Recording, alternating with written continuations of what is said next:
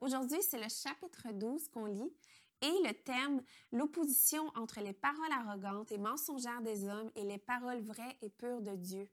Appel à la protection contre ceux qui essaient de nous manipuler. Sauve-nous, Éternel, car il n'y a plus d'hommes loyaux. Les fidèles disparaissent du milieu des hommes. On se dit des mensonges les uns aux autres, on a sur les lèvres des paroles flatteuses, on parle avec un cœur double.